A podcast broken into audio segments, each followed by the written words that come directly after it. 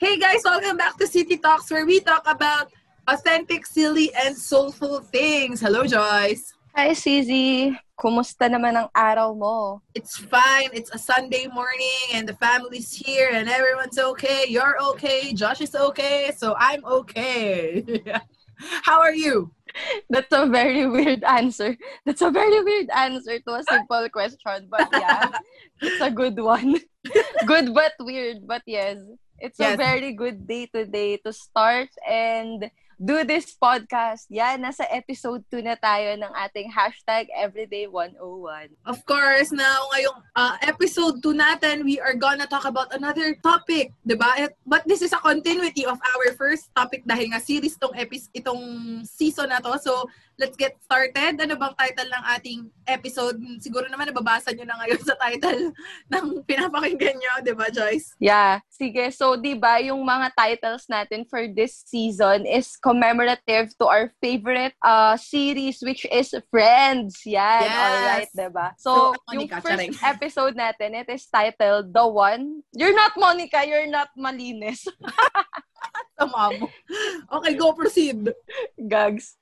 Pero anyway, 'di ba, yung yung episode 1 natin, it's all about the one where we eat breakfast. And then ngayon naman in this episode 2, we will be talking about the one where we ride the jeepney. Yes, yan. So, after eating breakfast, papunta na tayo sa work or sa mga ano natin, schools natin. Noong normal pa ang lahat. So, the one where we ride the jeepney, I bet this episode is gonna be as exciting as our first one. So, ikaw ba, Joyce, meron ka bang mga kwentong jeep dyan? Meron ka bang mga funny or kahit nakakaiyak na times when you meron, rode the jeep? Meron, actually. Okay. Ano bang gusto mo? Funny kwento? kwento or mga sad Anything. kwento or scary kwento.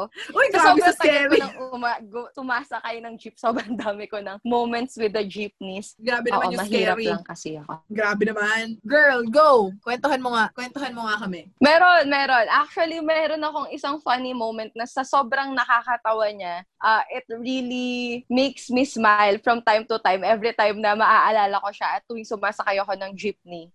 And it became a lesson din sa akin na kapag natutulog ako sa jeep, i-make sure ko na nakasandal ako dun sa sandalan ng jeep. Kasi hindi dapat sinasandalan ng katabi. That's one, that's one of the things na sobrang natutunan ko because of that funny incident. But anyway, okay. ang nangyari kasi noon, one, uh, one day, pag uwi ko galing sa work, sumakay ako ng jeep. Tapos, syempre, dahil nga sobrang pagod ka galing work kasi ang dami ko nung deadlines na, in, na tinapos. So, pag sakay ko ng jeep, nakasakay ako sa gitna ng dalawang babae. Yung isa, yung nasa harap ko, medyo matanda. Tapos, yung nasa likod ko, medyo bata pa siya. And then, nung pagsakay ko, sobrang nararamdaman ko na talaga na inaantok ako. Kasi hindi ko din alam, pero every time na sumasakay ako ng jeep, feeling ko, dinuduyan ako. Kasi kahit gano'ng kabilis or kabagal yung jeep, inaantok talaga ako. As in, para na ako nasa kama, ganun. Feel at home uh. ako dun sa jeep, ganyan. Tapos, anong nangyari habang nagda habang nagda-drive, habang nagmamaneho yung driver, as in talagang nag-stop siya ng sobrang bilis at sobrang power na power talaga. Anong nangyari dahil medyo inaantok ako at feeling ko tulog na talaga ako. Anong nangyari na untog ako dun sa nasa harap ko, dun sa medyo matanda. Tapos parang sabi niya sa akin, ano ka ba, Nini? Ay talagang nagalit siya sa akin. Ano ka ba, Nini? Ako, sorry. As in ako, sorry, sorry ako. Sabi ko, sorry po, sorry po, hindi ko po talaga sinasadya ganyan. So, syempre ako, dahil nga nakakahiya yun nangyari kasi ang dami ding sakay talaga ng jeep. So ako, tahimik na lang ako sa isang tabi na parang medyo sa sarili ko na lang na inaantok ako, ganyan. And then, it happened again na inaantok na ulit ako, ganyan. Tapos medyo malayo pa ako sa bababaan ko. Tapos, anong nangyari naman? So, sobrang pagka-antok ko talaga, nauntog ulit ako. Nauntog naman ako doon sa nasa likod ko. Sobrang nakakahiya talaga. Kasi ramdam ko na sobrang lakas nung aming impact sa isa't isa. As in, talagang nawala yung anto ko after that. Nagkabukol ka ba? Talaga. Tapos, syempre, siguro, feeling ko, oo. Pero yun nga, so dahil, dahil nga medyo bata siya, so wala siyang nasabi, hindi niya inulit yung salitang, ano ka ba, Nini? Ganon. So wala lang siyang sinabi, ganyan. So, pero nakakahiya at that moment kasi talagang lahat sila nakatingin sa akin. Tapos gusto kong sabihin na pagod lang ako mga ma'am sir. Pero yeah, it's still my fault. So what I did na lang is I really tried to not sleep na ganyan. So it's a lesson for me to not be too comfortable siguro when I'm riding the jeeps. I think. What about you, CZ? What's your stories about riding a jeepney? Ako naman, hindi naman ako comfortable na kagaya mo sa pagsakay ng jeep. Anyway, share ko lang. Hindi talaga din ako nakakatulog sa jeep. I'm... Oh, sorry ha. Ginudge. Hindi.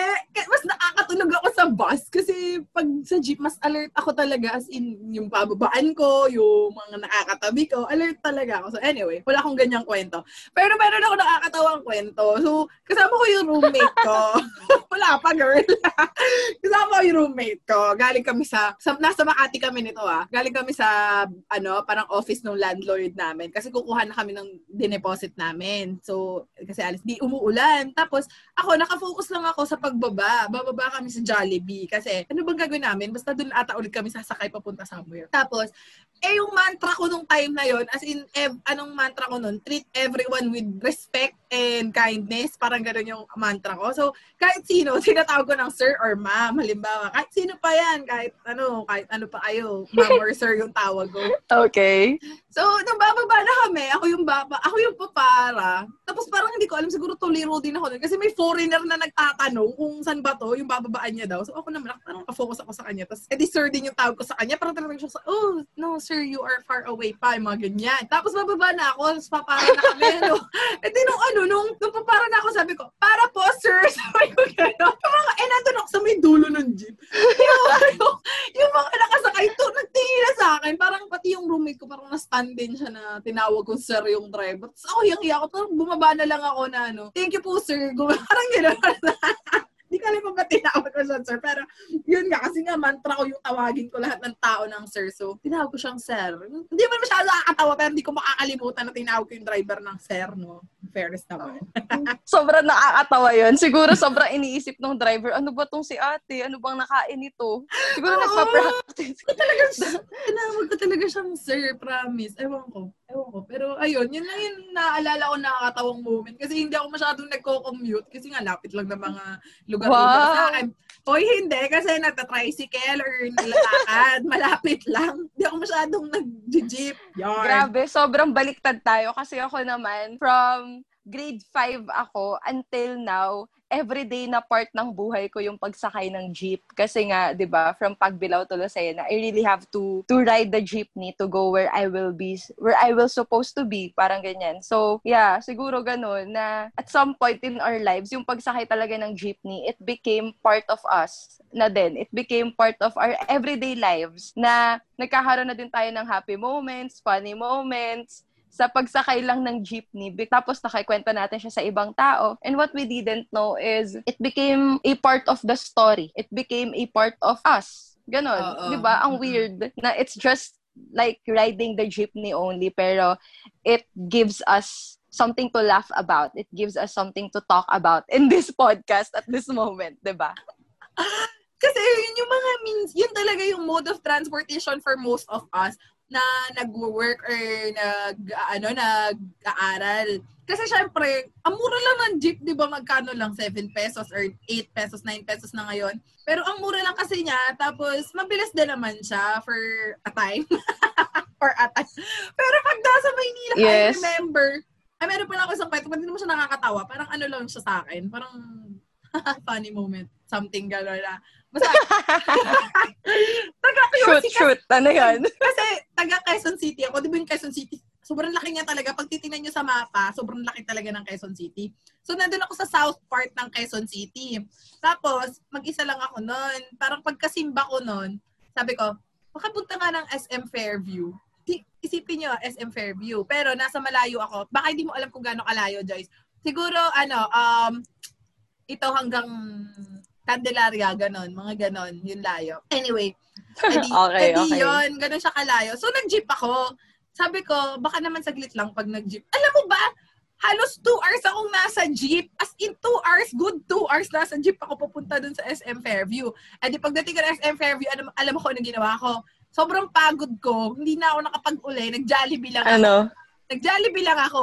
Pero yung tinitirhan ko, may Jollibee sa katap may Jollibee sa kanto yung tinitirhan ko ah. May Jollibee lang. Sobrang pagod ko. Hindi ko na inisip kung saan ako kakain. Basta kakain ako ng kakain ako, pero sa Jollibee ang ending ko. So, sabi ko, shucks, hindi na pwedeng ganun katagal yung travel ko pagbalik ng tirahan ko. Tapos, merong sakaya ng FX ng UV, adi sumakay ako. Tapos alam mo ba kung gaano lang kabilis yung UV nung napuno siya? Kasi yung jeep, hindi naman siya laging puno. So, ang tagal. Kaya di siguro 2 hours kasi patigil-tigil, ganun. Kasi yung UV, nung napuno siya, alam mo kung gaano kabilis lang? 20 minutes, nandun na ako. 20 minutes! Gaano kabilis? 20! Oh my gosh. Alam mo yun, sobrang hindi na ako bumalik sa SM. Grabe. Hindi na talaga ako bumalik ng SM Fairview. Kasi sobrang tagal ng biyahe mo. Oh, Grabe. Yung papunta ko, yung papunta ko doon, sobrang tagal talaga. Ang init pa, tanghaling tapat, tapos linggo, sobrang daming tao. Tapos, hindi naman napupuno yung jeep. Sobrang pagod na pagod ako. Tapos, Jollibee lang yung kinain ko. Pero alam mo, hindi ko na inulit. hindi ko na inulit. So, na-realize ko na sa FX, ano, 20 minutes lang nandun na ako. Galit na galit talaga ako. Tapos natatawa na lang ako ngayon pag naaalala ko yung pagod. Yun lang, share ko lang naman. Grabe, no? Sobrang madidig din talaga yung patience mo kapag nasakay ka ng jeep. Because Oo, ako, totoo. I remember din, ganito naman dito sa Lucena, ganyan. Every time na pauwi ako, tapos sumakto ka na ang uwian mo is uwian din ng lahat ng empleyado, lahat ng Oo. estudyante na meron dito sa Lucena going to Pagbilao, ganyan. Alam mo, sobrang nakaka-stress kasi hindi lang patience yung mapapalaban sa'yo pag nagiintay ka ng jeep, pero mapapalaban din yung flexibility mo. Like legit, kasi talagang parang every time na pipila ako for jeepneys pa uwi, sobrang flexible ko kasi walang wala talaga silang maayos na pila. Para ako nagrereklamo sa'yo, para ako nagsusumbong sa'yo, diba? Wala silang, wala silang maayos na pila. Legit. So parang yung mga tao, para talagang pag dumating yung isang jeep, parang stampede.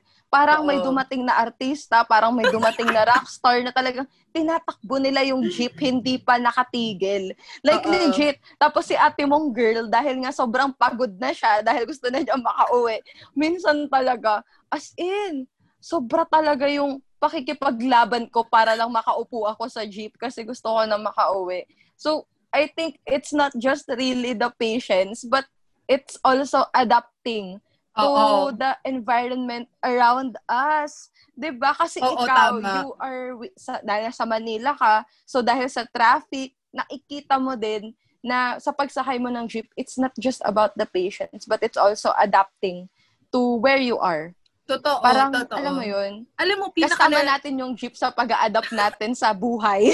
Totoo, para siyang, para siyang ano, para siyang nasa workshop ka ng adapting. Kasi, every time na sumasakay ako ng jeep, na-realize ko lang, kasi nung nagre-review pa ako ng boards, nasakay ako ng either jeep or FX. Pero pag nagmamadali talaga ako, minsan sa jeep na ako napapasakay. And anyway, ayun, so yung jeep, di ba Manila, parang ang, ang haba ng tinatahak mo, national roads, or yung roads talaga na maraming tao sa paligid mo kasi talagang puro businesses and and all. Tapos alam mo ba kung anong pinaka na-realize ko pag pinaka na-realize ko noon na nag-aaral pa, nung nag-aaral pa ako doon and doon pa ako nakatira, sumasakay ako ng jeep na you will see beyond yourself, you will see Oh, biglang naging seryoso. you will see beyond yourself. Di ba? Biglang naging seryoso. Anyway, you will see beyond yourself and beyond your own life kapag nakasakay ka sa jeep. Kasi unang-una sa lahat, gusto gusto ko yung sinabi mo kanina, na you will adapt. Aside from natetest talaga yung patience mo and yung understanding mo sa mga kapwa mo pagod and sa mga kapwa mo nagmamadali, talagang matitest din yung empathy mo and your understanding towards the people na nakasakay and the people na hindi nakasakay sa jeep. Kasi you will see beyond your own life kapag nakasakay ka doon sa jeep pag nakasakay ka sa jeep, there will always come a time na matatraffic ka or titigil sa stoplight. Kapag hindi ka masyadong aligaga or you have the time in the world, parang nakikita mo lahat ng bagay. Parang nakikita mo lahat ng nasa paligid mo. And yun yung pinakamagandang gift I think gift siya para sa akin. You get to see other lives aside from your own. And you get to understand that you are an extension or you are you can be of help to other people lalo na pag nakikita mo yung mga ganong bagay. Parang doon pa lang magkakaroon ka ng awakening or doon pa lang magkakaroon ka ng understanding within you that the world is not just a place for me to grow but also a place for other people to grow. And there is a grace or there is a gift for me that I can be of help to these people one way or another 'di ba parang doon pa lang makikita mo na hindi ka talaga nabubuhay ng para sa sarili mo lang ayun kasi nga lahat kayo lahat Lahat ng sumasakay Yes. sa jeep, ba? Lahat ng Oo. sumasakay sa jeep pagod. Lahat ng sumasakay sa jeep nagmamadali.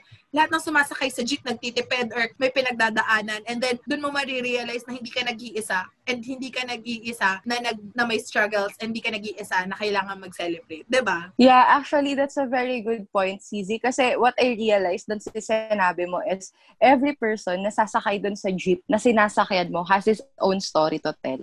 Totoo. Has his own story kung bakit siya sasakay sa jeep na yun, kung saan siya pupunta, kung anong gagawin niya, 'di ba? Kasi I realized din na there are so many times na every time na sumasakay ako ng jeep na meron ako makikitang ah, babae na malungkot, estudyante na parang pagod na pagod, lalaki na parang kulang na lang, higaan na niya yung mismong jeep kasi sa kanya lang yung sa kanya lang lahat ng upuan. But what I mean is nagalit, nagrant ulit.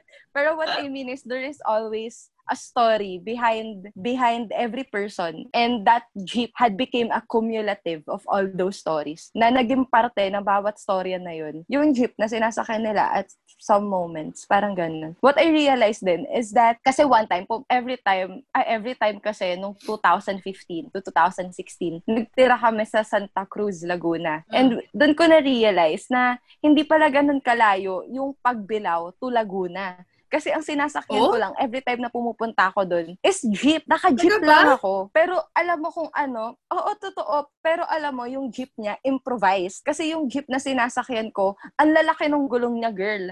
As in, malaki pa sa akin. A bulldozer na ba to, girl? para siyang, para monster truck. Oo. Oh. Kasi kung makikita mo naman yung daan pala going there, ano siya, zigzag, tapos pataas, pababa, sobrang stiff nung daan.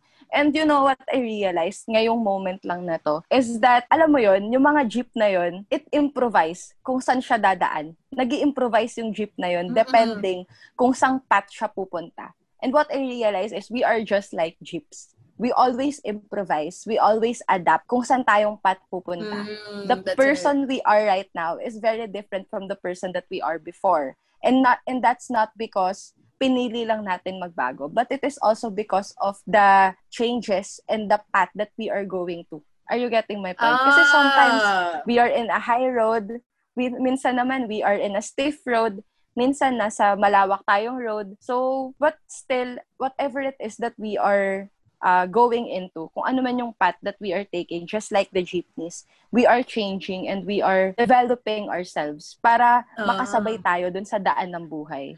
Tama. That's what I realized Ang sa ganda. naging palitan natin. Ang ganda, ang ganda, tama. Kasi it's not always gonna be a smooth road. So once you get to once you get to the rough roads, hindi pwedeng yung gulong for the smooth roads yung gagamitin mo, 'di ba? So parang as persons, we are like these simple but sturdy jeepneys na talagang once we were weathered or once we were tested by, you know, times, talagang nag improve and nag improve tayo. So, I think, ay, ang ganda nun, ang ganda nun na hindi natin na-realize but we are like that. Hindi man natin na-realize kasi minsan napapagod tayo or minsan na-worn out tayo. Pero hindi tayo naging ganito, hindi tayo naging um, the people we are today because lang hinayaan natin yung comfort uh, na meron tayo before, di ba? Ang ganda. Ang ganda. Kaka-proud. Yeah, totoo. We are as strong as jeepneys. Yes. And we are growing wiser like jeepneys. Kasi sobrang tatanda na ng mga jeepneys I think dito, hindi natin na-acknowledge yun. is need. Oo. Hindi natin Yeah. na-acknowledge kasi I mean, minsan, sa sobrang dami mong patches, sa sobrang dami mong tagpe of the fixtures, of the, you know, yung mga pinag, pinaggawaan sa'yo, hindi mo ma-appreciate that you become, that you became this beautiful, sturdy thing na, you know, tested by time. Hindi mo na-appreciate yun na ang nakikita mo is luma. Ang nakikita mo is, you know, pabulok na. Pero hindi mo nakikita that it still works. That why it works? Because you fixed and you worked hard for yourself and the way you were, you are today. Di ba? Ang ganda. Yes. And the very most important thing is that you are needed. Mm-mm, Whatever totoo. patches you have, whatever makina na ikinasira mo at inayos sa'yo ilang beses ka man na at tumigil sa daan dahil masyadong mainit yung oil or wala ng tubig na laman yung jeep mo. Alam na alam, mekaniko ka, girl. Pero Nagulat you know ako. what? But the most important thing is that you are still needed. Totoo. Alam mo yun, it, it really affirms us too that whatever we are right now or whatever it is that we are going through right now, whatever patches we have, we are still needed. And there will always be someone who will needs us Totoo. Katulad na lang ng mga sumasakay sa jeep na yun. 'di ba? We are still being part of someone's lives and we are being part of each other's lives to go to where we will be going. So, it's really nice. It's very beautiful. Meron ka pa bang truths, Joyce, na na-realize mo dahil sa pagsakay mo everyday sa jeep?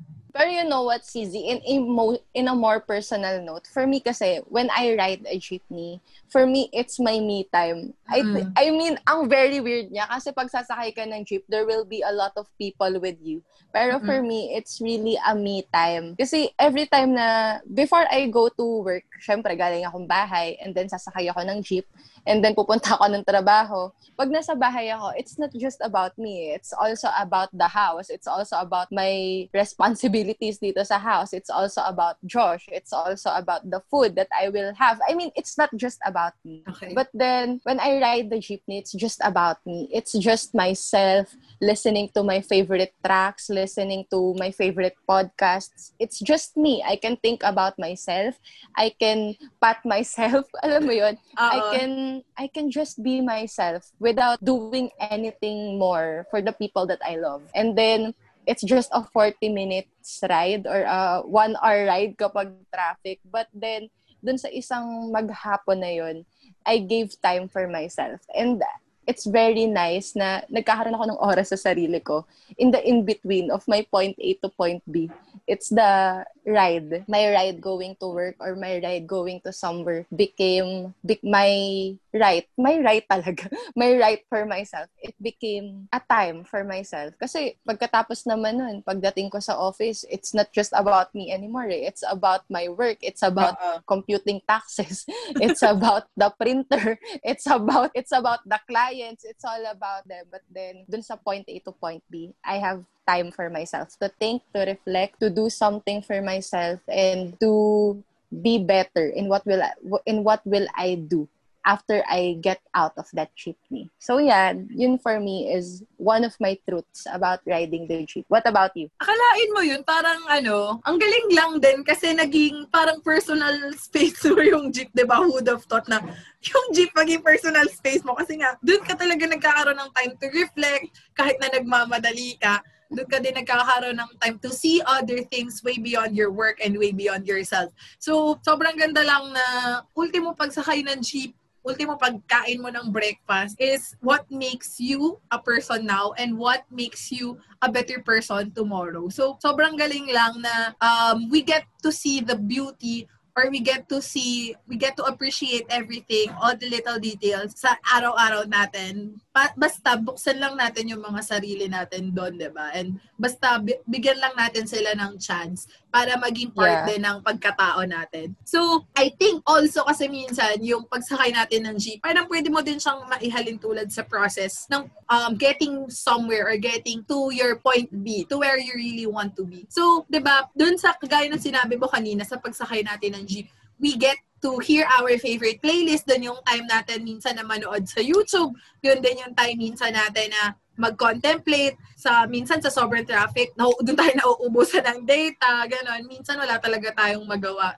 kundi maghintay. Pero it's still a blessing for some of us that we have this time for ourselves and we have this time to really understand what is going on with our surroundings and what is going on with our lives. And then from there, minsan doon tayo nakakapag-decide na, minsan kasi ganun ako eh, parang halimbawa nakasakay ako sa jeep, tapos may nakita lang akong something, tapos minsan yun na yung mag inspire sa akin na gawin yung isang bagay. Parang That's minsan, nice. De, minsan yun yung parang yun lang pala yung kailangan kong makita para magawin yung isang bagay. Hindi kasi talaga natin malalaman kung ano yung malal- yung kailangan natin once we get to see it with others or once we get it once we get to see it in our surroundings we get to realize how blessed and how um capable we are of things pag nakita na natin na we have we can and we have to do something about it diba? yeah that's nice parang yung point is that you can be compassionate and you can be you can have empathy to other people once you see it Parang ah. ganun. And you can see it by means of riding the jeepney every day. It's like a simple part of your day, pero it digs a big change in your hmm. heart to do something, to be something, and to be responsible also for other people. And I think that's very, that's a very good point and a very powerful one. Kasi with that point, you can change something. You can change the world. Yes, ang taray world talaga. Totoo, totoo naman. Dun, dun magsisimula yeah. yun, di ba? Actually, that's very nice. That's a very good point. I'll try to do that sometimes. Charot. Hindi pala ganun mag-isip. Hindi. Eh, kasi nga lagi na akong tulog eh. Hindi. Joke lang po. And, yeah, it really, it really digs it. I remember, nung first day ko sa college, syempre, going to the university, you have to take the jeepney, di ba? Uh-uh. Tapos nung time na yon meron ako nakasakay na isang elderly. Tapos, parang hirap na hirap siya dun sa mga dala niya and everything. And then there is a spark in my heart na parang sinasabi sa akin na help her, do something about it. Hatid mo siya, ganyan. And then sakto, na nung nagpara ako, dun din pala siya bababa. And you know what? Ang nangyari, ibinaba ko lang yung mga, ibinaba ko yung mga dala niya. Tapos tinulungan ko siyang bumaba. And there is this spark in me na parang samahan mo siya sa bahay mo. Yung mga ganun. And then, you know what I did? Oh. You know what I did? Hulaan mo. Not yet.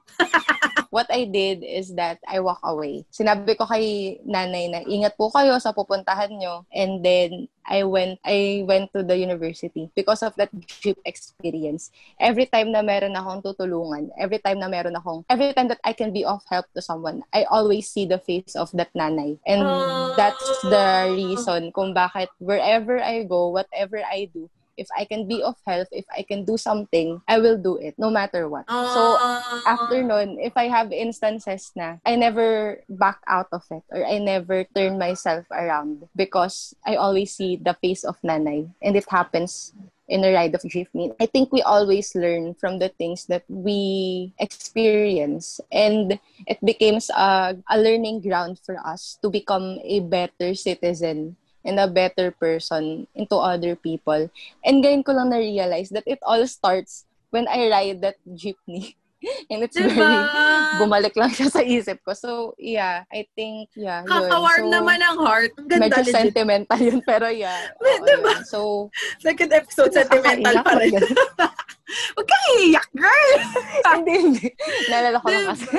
diba? Kasi parang But may, yes. isang, may isang bagay talaga tayo na sa kahit sa pinakamaliit na activity natin within the day na talagang makakapagpabago sa characteristic and personality natin as a person. Pero kung hahayaan lang natin siya or titingnan natin siya that way, kasi magbabago talaga. Pero kung hahayaan lang natin or we just let it pass by, parang walang mangyayari. Pero once we pick it up as a lesson, once we choose it to be a lesson for us, may mangyayari at may mangyayari sa ating maganda. I'm so yes, I'm so yes, proud of you. wow. Yes, pero what I realized then is that it's really a point to think na there is no ordinary day. I mean, there is no ordinary moments when you ride the jeepney, yes, it can be ordinary, but you can make it extraordinary. You can do something to make it better. You can do something to make it not ordinary. Ang weird, di ba? Pero yes, you can do something to not make it ordinary. I remember, right now, I'm reading a book. Yung book na yon, it's titled Simply Tuesday. And dun sa book na yon, what it points out is that sa isang buong linggo, which is Monday, Tuesday, Wednesday, Thursday, Friday, Saturday, Sunday, sometimes, ang pinaka hindi natin napapansin or the very ordinary day is Tuesday. Kasi Monday, parang galit na galit tayo sa Monday uh-huh. kasi Monday na naman. And then Tuesday came, then Wednesday came, parang sinasabi natin na kalahati na I survived the half of the day, half of the half week. The week. Ganun. Half of the week. And then nag-Thursday, tapos iniisip natin na one day na lang Friday na. And then nag-Friday, thank God it's Friday, TGIF tayo with the people that we love. And then nag-Saturday, alam mo na kung ano nangyari ng Saturday. It's all about doing the things that we love kasi hindi tayo hindi tayo nasa work, hindi tayo nasa school and then nag-Sunday, it's for God's day. Pero do sa buong week na yon, what we didn't notice is the Tuesday because there's nothing happening in Tuesday. It's the most ordinary day. It's like riding the jeepney. It's the most ordinary part of our day.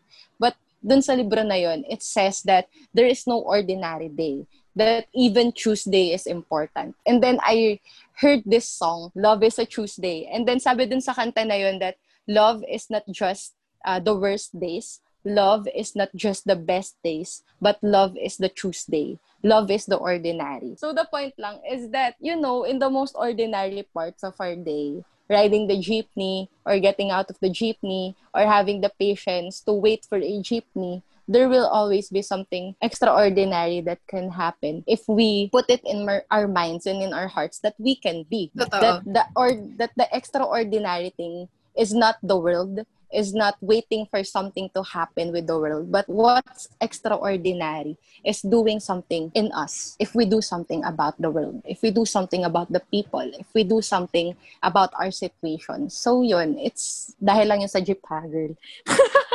Pero yeah, yun. Totoo. Siguro that's the main truth of I'm so proud.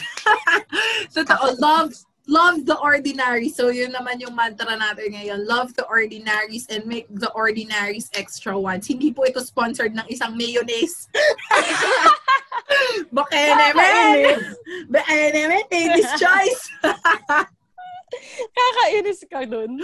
Anyway. But yeah ang ganda lang nun na we get we have always the choice to make things or, uh, extraordinary kahit ano pa yan kahit ano pa yung ginagawa natin. We always have this choice. We we just have to open our hearts kahit gaano pa kahirap and kasakit or ga- kahit gaano pa ka-ordinary and ka-boring yan we just have to open our hearts So, would you like to proceed to our takeaway now, Joyce? Do you have a takeaway for this podcast? Kasi medyo humahaba na naman ang ating kwentuhan. In fairness naman do sa last episode natin, it's Oo. just 37 minutes lang naman of talking about breakfast. 37 minutes of breakfast. Yes, actually, siguro pag yung iba, natanong nila, ano pinag-usapan niyo about breakfast? Come and see. Come and hear. Oh, come and hear breakfast. Pero anyway, Sisi, I think it's nice na ikaw muna yung mauna with your takeaways. Okay, so, sige. Okay, so ang takeaway ko for this podcast is you always have the choice to see things way beyond what you want to see. So, Oh, that's I, nice. Diba? See, thank you, thank you. you can always see things the way they are or the way they were but you always have the choice and you always have to choose para sa akin it's not it's not having the existence of the choice but you have to choose to see things way beyond they are. You have to look at things kahit ano pa yan, kahit yung pagising mo sa umaga, yung pagkain mo ng breakfast, and yung pagsakay mo ng, sa jeep ng way beyond what they really are. Kasi you will never know or you will never learn kung hahayaan mo lang na ang isang bagay ay maging plain as it is. Maging simple as it is. Pero, kasi kahit ano pa siya, kahit gaano pa siya kaliit, or ga, kahit gaano pa siya kalaki, pero pag sarado ka, pag sarado yung pagtingin mo and nakafocus ka lang sa kung saan mo gustong makarating, you will never get to experience the greatest of everything. Kasi sarado ka and you did not choose to see kung ano ba yung nasa kabilang side. You did not choose to see what is not simple and what is not easy. Ayun. Yun yung takeaway ko for this podcast. Actually, that's very good. Ang ganda Hindi ko ba't ako galit? Hindi ako galit. Hindi ko din alam eh. Parang Bakit ako galit? That's very good. Ang ganda. It's like saying na maybe the world will not change, but the way that we see the world can change. Exactly. And because exactly. of yeah, and because of that we can do something to change it naman. So yeah, that's very nice. Dahil lang to sa pagsakay ng jeep ha. Parang par- parang disclaimer ko na kanina ko pa yun sa sabi. No? Actually, to season na to is dahil lang sa mga maliliit na bagay we get to, ano, we get to realize some things. Yeah, we get to realize big things that can change the way we are and the way that we can be to other people. Yeah, that's very nice. Oh, pero for me naman, siguro. for me, siguro my takeaway in this season season 2 episode 2, the one where we ride the jeepney. Sinabi ko talaga yung title natin, no? is to love the in-betweens. Is to love the in-betweens. I think that's mainly the point of everything that I say in this podcast is to really enjoy the process of getting to where we will be and enjoying the process of the changes and the developments and the growth that we can have because of that in betweens. I mean, jeepneys for me is a symbolism or a representation of the in betweens of life. Na this is not where you will this is not where you are supposed to be. But because this is where you are, might as well do the best that you can be to change into the person that you can so that when your point B in life comes, you will be ready for it. When the door opens, you can enter it, not because you are afraid, not because you are ready, but because you know in your heart that everything that happened in your life, everything that happened in the in-betweens, in the ordinary moments, has become and made you the extraordinary person that you've become.